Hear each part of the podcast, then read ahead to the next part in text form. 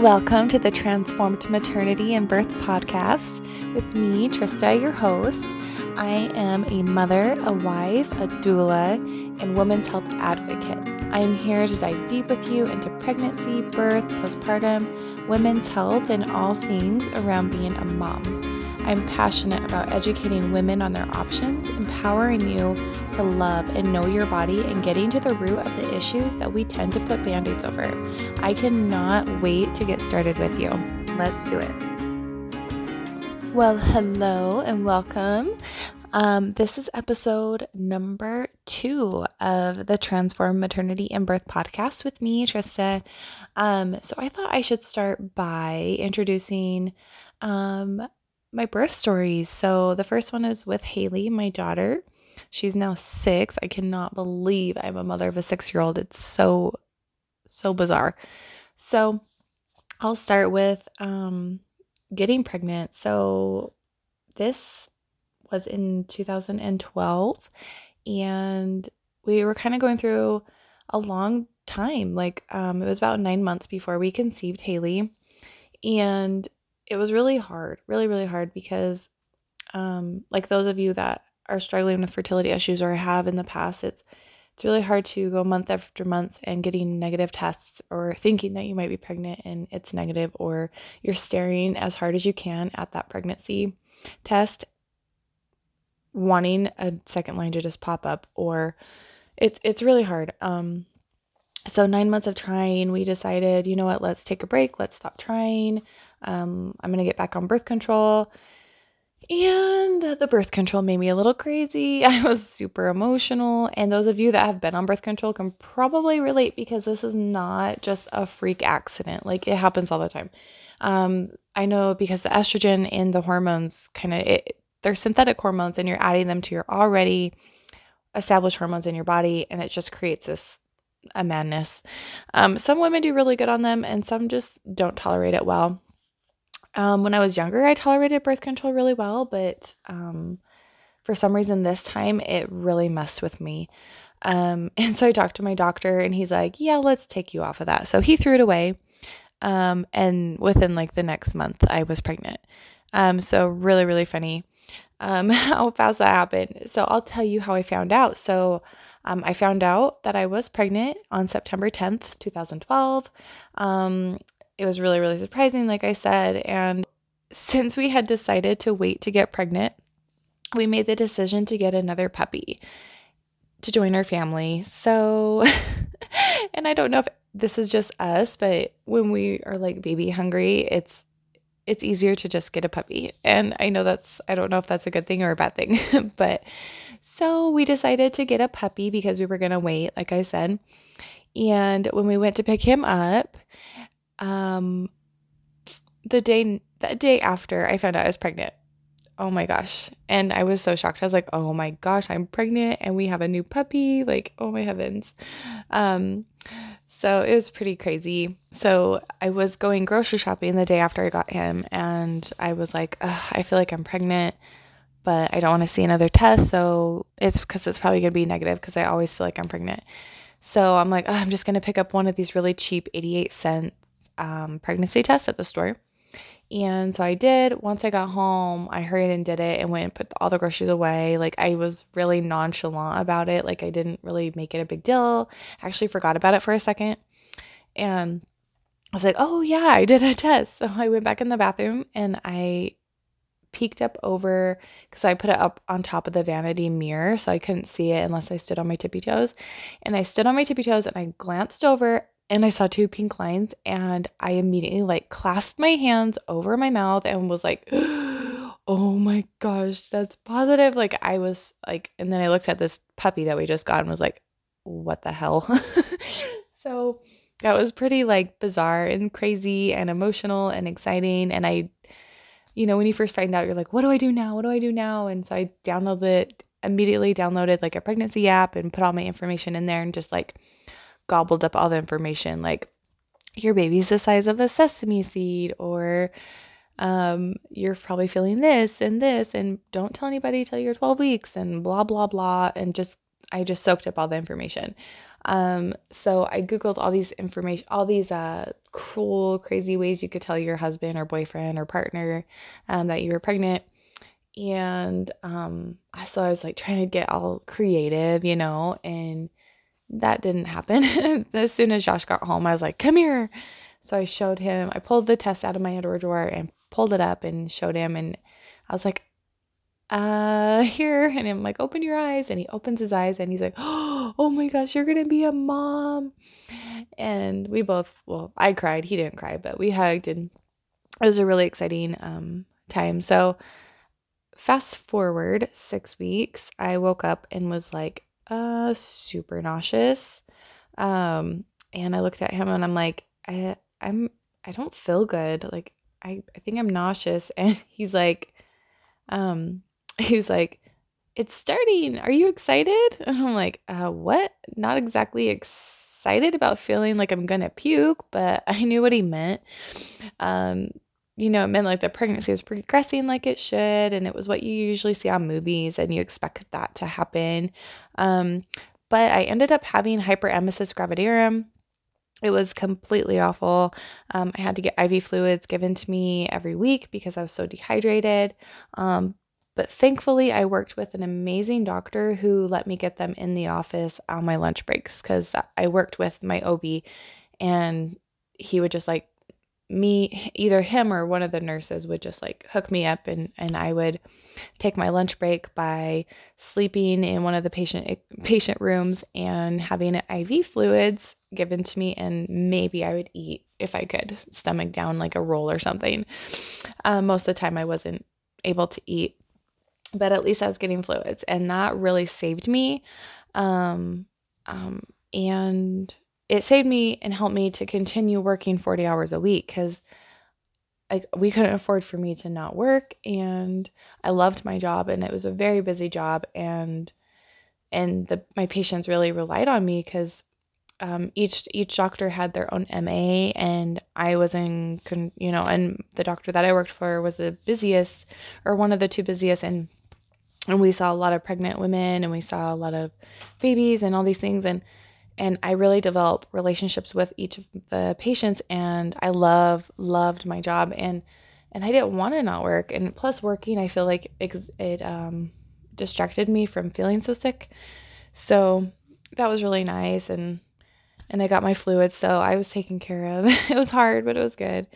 Um so that ended about 17ish weeks and it was like the best feeling of relief to be able to eat and not be nauseated by smells or food and be able to really eat. And I did eat because, man, I love food. And when I'm sick, I don't like food. And so it's just like, it's not me. So I was super excited to eat. Um, and then around 23 weeks, I developed something called hydronephrosis. And what that is, it's a condition where the ureter, um, it, that connects from the kidney to the bladder, it became constricted and it's just extremely painful. Um, and the only treatment is treating the pain and waiting for it to dissipate, or you can get a stent placed to open the ureter more if it becomes too constricted. Um, but thankfully, mine only lasted a few weeks and no stent was needed to be placed. So that was really good because I don't want, I didn't want surgery. I didn't want, um, that sounded more painful to me, honestly, than just like anything else. so I just opted out of that and thankfully it was gone. Um, and then getting to the end of my second trimester was like really amazing. Um, once that happened, I was really loving being pregnant. Um, I loved feeling uh, my daughter move. It was like the best. She would kick me up under my ribs and she um every morning I, I remember I'd like roll over and she would just start like going crazy and I would just put Josh's hand on my stomach and feel her move. And it was like you just build a, a relationship already with them in the womb and and you get to find out like they they start to become um more active and they have like a pattern that they follow and and you can kind of like predict okay they're going to be more movement at like this hour of the day. Um and she was really active when I was like sitting down at lunch or after um, work when I was charting. I would just sit down and then she would start going crazy. But I was up on my feet all day, so she wouldn't really move until I sat down. And um, so it was just really funny. And to exactly the same way when she came out. She was she hated to be put down. She always had to be held. And then when we found out she was a girl, that was really exciting. Um it's funny too, like the second like right before I went to have the ultrasound, I had the ultrasound at my work. And so I roomed a patient real quick, and her name was Haley, the patient that I roomed. And then I went to got, uh, get my ultrasound done, and my ultrasound tech was really awesome. And I was like, Josh isn't here with me, so I can't find out the sex without him. So can you just like record it and type it and then like give me a disc and I'll take it home and we'll do it that way? And she's like, Oh, yeah. So she like turned it around the ultrasound so I couldn't see it. And she like um, was typing on it and decided or um, typed up what it was. And she sends me on my way. And I get home and we pop in the disc and the TV and and it's a girl pops up and I look at Josh and I just start bawling. I'm like, "What?" cuz I for sure thought that it was going to be a boy. Like for sure for sure thought it was going to be a boy. So, it was it was it was such a shock, but it was a good shock. And he looks at me and he goes, Well, what do you want to name her? And I'm like, Hailee. Hailee. Like I just knew it was Hailee. I knew I wanted to spell it the way I spelt it. Um, like there was no doubt in my mind that it was Hailee, and it just fits her perfectly. To this day, it's that's her. That's her name. Um, so 38 weeks and four days come, and I start having some painful contractions at night. Um, and it was really like like nothing that I've ever felt before. Like it was like menstrual cramps, but it was sharper. It was just kind of very uncomfortable. And I couldn't get comfortable. I'd lay down on my side and Josh would like rub my back and I didn't it was like, oh, I should lay on my back and try to get him like he was massaging me because like I've seen that work before. But it wasn't working. Like nothing was working. And he's like, Should we go to the hospital? And I'm like, I don't know. I guess so, because maybe this is labor. I don't know. Like, you know, with your first, you have no idea what to expect you hear stories, but you like personally haven't gone through it, so you don't really know. And anyway, so we pack up the bag. Thankfully, I had packed my hospital bag and I didn't do it till like the last second because I'm a procrastinator like that. Anyway, so we get to the hospital. They check me in and they hook me up to the monitors, and my nurse checks me and she's like, Oh, okay, you're like a one. And I'm like, Oh, well, okay. Um, a one. That's that's better than I was last time he checked me. I was a zero, um, and I had been ninety percent effaced for like a week. So, which is really awesome, actually, to be that far effaced. It means that labor will most likely go a little bit quicker for me. But um, at that moment, I was kind of bummed, and that I was only at a one. And the contractions did slow down a little bit. They didn't um, get more intense or anything. And so i was kind of like had a feeling that i wouldn't be staying that i wouldn't wasn't really in labor. But at the same time these contraction these contractions were really painful and they weren't easing up. So my nurse was like well i'll come back in an hour and check you. And if you have dilated more then we'll keep you most likely. So she comes back in an hour. I'm still a one and i'm like ugh really? Okay so i'm like okay i know you're gonna send me home but these contractions, I cannot say contractions today. Oh my gosh. These contractions are super painful still. Like, I, I can't, I'm not gonna be able to sleep. And she's like, Well, let me talk to your doctor. And the doctor was the doctor I work with. So I knew that he would help me feel comfortable. So he gave me a morphine shot. Um, and let me just tell you, mm, I've never had morphine before, and that crap knocked me out. I was, we went to McDonald's right after, it was like midnight, and we got a hamburger. And I remember sitting on our bed and I was like eating it, and like between each bite, I was like falling asleep. And like, I'm like, but I gotta eat this hamburger. I gotta eat this hamburger. it was so funny. Um, anyway, so what I actually ended up having that was prodromal labor. Um, and so prodromal labor is labor that starts and stops before fully active labor begins. It's also called false labor, but that's kind of a poor description of it. Um, prodromal labor is really common and it can actually start a few days or weeks or even a month or more before active labor begins. And it can just come on and off and on and off. And it's actually more common with um, subsequent births. Um, so we went to bed, and then we, when I woke up, the next morning, I was not having any contractions. They were gone. They had totally stopped. And it kind of made me sad, you know. I was like super excited and anxious for labor to begin and get to go through all this stuff and it was stopped. It was done. I was like, crap. But I was, you know, like what, 10 days before my due date. So it wasn't like I was overdue, but at the same time, I was getting really anxious and really excited to meet my little girl. So I started to clean my house and I like deep cleaned my house and went crazy cleaning. And now I know that was nesting, but around like 12 or 1, I started having contractions again. And so I would go from the bathtub and I would go sit on my birth ball and bounce and rotate my hips. And then I'd lay on my bed. So every time I had a contraction, I would either like lay on the bed or just stop on the birth ball and just breathe through it. And in between contractions, I would bounce on the birth ball or I'd go lay on lay in the bathtub. And um, so I would do that. And then it started to feel like I was sitting on her head when I was on the birth ball. And that was really uncomfortable. So I'd sit on the bed. Um, and I just couldn't get comfortable. And this whole time, I'm at home by myself with my two dogs, you know, and Josh is at work.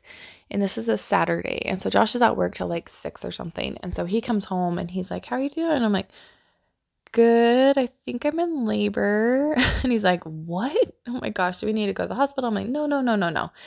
Because I'm timing my contractions. I'm like, they're not even a minute. They're they're not they're not consistent. So like they would last a minute or they would last 30 seconds or 45 seconds or you know, they weren't consistent. And so I was like, no, no, no, I'm good, I'm good, I'm good. Um, because I wanted to stay home as long as possible because A, that's what you do. That's the best idea. And then two, um, I didn't want to get sent home again because of the night before. That was really devastating. And I did not want to do that again. That was not fun. And so I called my doctor, and in between a contraction, I waited for one to end and immediately I called him. And I was like, So I think I'm in labor, but I don't want to get sent home again. So would you be able to check me at the office? He's like, Yeah, but I don't think you're in labor because you're talking, you know? And I'm like, yeah, I'm in between a contraction, so any minute now, I won't be able to talk to you. He's like, Yeah, that's fine. So meet me at the office and I'll check you and we'll see how you're doing. So thankfully, he did do that because, man, that helped a lot. Um, so I we get to the hospital or we get to the doctor's office and I lay in the bed and he checks me and he's like, So what were you last night? And I said, A one. And he's like, Oh, wow, you're like a four. And so he takes his hand out, um, and my water breaks. It busts all over the room, like all over him, all over the floor. Oh my God. I'm like, I'm so sorry. Oh my gosh. But it was like the coolest feeling. It was like this warm, just gush of fluid. Like, that probably sounds gross, but it was actually really cool. Um, I thought, but I'm kind of weird like that. And um anyway, so I stand up and I'm like, uh, what do I do? I'm so sorry. Can I help you clean up? So I'm like trying to clean. He's like, no, no, no, no, no. So he gets a towel and he shoves it in my pants to soak up the water because every time I had a contraction, the water would keep gushing out, and which is completely normal. And because there's a lot of fluid in there.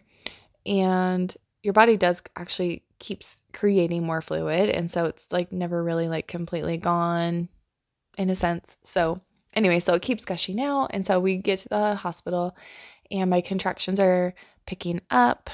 And this is when I wish I would have learned some coping techniques because all I could do was like ride the pain out, just squeeze my hands and my eyes as tight as I can and just like pray that they were they'd hurry up and go away.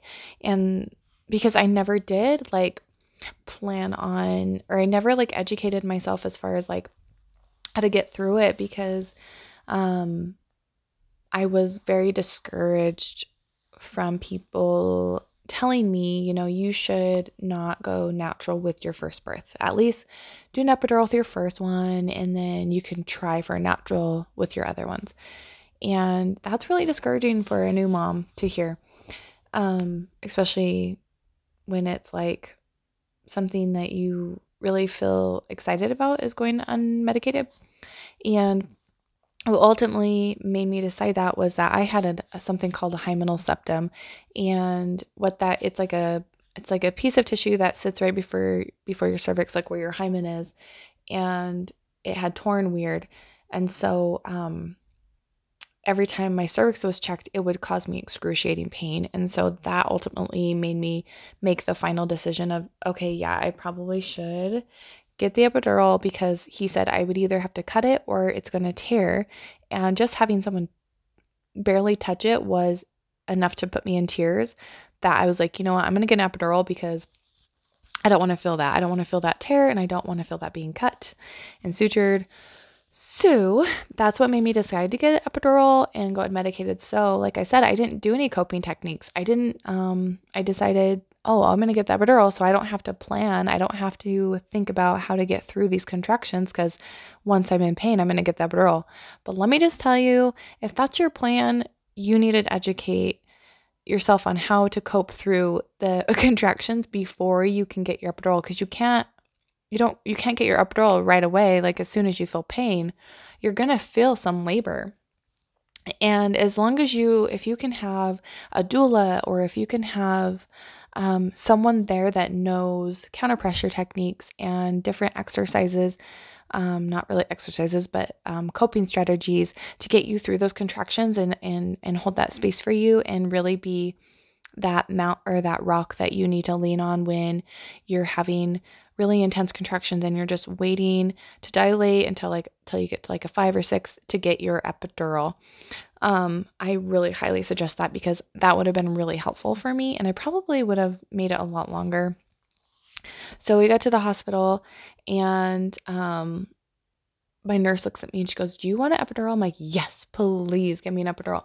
So they actually get that in really fast, which was really surprising because I've heard horror stories of women having to wait a really long time for the epidural and it's just like really excruciating. So and and I feel that when if you haven't prepared yourself mentally or physically for the the intensity of contractions it's it's so much harder to get on top of it and stay on top of that because you are fearful. You're more afraid of the contractions, of the next one coming, how it's feeling, and it's it's more scary than it is empowering when you haven't educated yourself about them and how to how to really cope with them. And so I feel like what I know now, it's that's another really good reason why you should learn these coping strategies, hire a doula, get educated, be empowered because it's it's so much different when you can um, feel um, feel prepared than um, just going in blindly. So the epidural did work for a couple hours and then I started to feel my contractions again, but I couldn't feel my legs. And so it was really the opposite of what I wanted to happen. So they ended up redosing my epidural and then I was really numb. Like I couldn't feel my legs or my contractions, like nothing. And it was kind of a blessing, but then again, it was kind of crappy because I wanted to be able to feel when I needed to push. And I had my nurse, my nurse had to tell me, Oh, you're having a contraction. Now you can push. And that was kind of like not what I wanted, but I didn't have a choice. So I just went along with it. Um, so, about three or four hours later, my doctor came to check on me and he asked if I had been um, checked recently. And my nurse is like, Oh, yeah, I checked her about 20 minutes ago. And she was like a seven. And he's like, Oh, okay, well, I'll come back then because, you know, st- statistically, first time moms tend to go a lot longer than I was going. Um, he's like, oh, and then he turns around, he looks at my monitor, and he's like, well, never mind. I'll check you real quick before I go.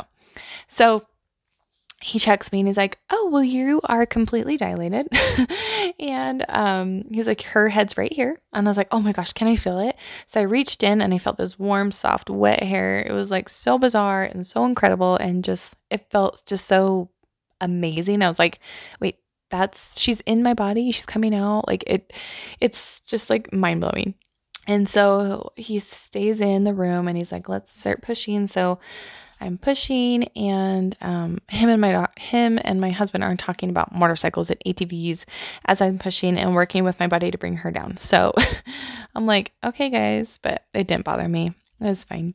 It was to distract me, I guess.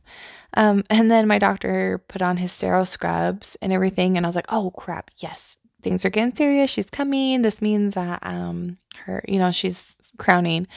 And so she my nurse she would like put her hand on my stomach and once she could feel my stomach tightening and she watched my monitor as well and she'd say okay so you take your deep breath in and you hold it and you bear down and then they count to 10 like one two and so you they count to 10 seconds and then you take another deep breath in and hold it so you're not really getting a lot of air and you're pushing three times in one contraction for 10 seconds each. And so it gets kind of intense. And that's when I feel like it's the hardest because you are like, man, you cannot. You cannot catch your breath and you are pushing as hard as you have ever pushed. You are pushing a human out of your vagina. And it's so freaking hard. Um to hold your breath and push for the for technically, I guess, 30 seconds at a time with just a short inhale between each. And um, that was really exhausting. Um, and I did not like that. but um, but then Hailee's um, heart rate started to drop, so he had me put on oxygen to help. And so then a few pushes later, and she came out. She came came out screaming into the world at 12 26 a.m. And it was so beautiful. And on the video, you can watch it in my um in my Facebook group called the Doula Guru. You can watch her whole birth video. It's pretty pretty awesome. And um in the moment that she comes out, it's funny. You're watching my stomach and it's like this ball, this hard ball, and as soon as she comes out, it just goes like somebody just pops this balloon and it like deflates. It's pretty funny. And um so she was like screaming and he's sucking out the fluid out of her nose and her mouth. And i just reached down and hold her hand because i felt like i'm like i just have this innate need just to give me my daughter like just let me hold her on my chest. Like that's just like what i want. And so i just reached down and hold her hand because that's all i can do at the moment. He puts her on my chest. They cut the cord. And i'm just snuggling this beautiful girl. And oh man it was just the most surreal. And i'll forever have that moment just seared in my brain so then I only got to hold her for a moment um, before the baby nurse took her and was putting eye ointment on her, vitamin K shot. They took her, weighed her, measured her.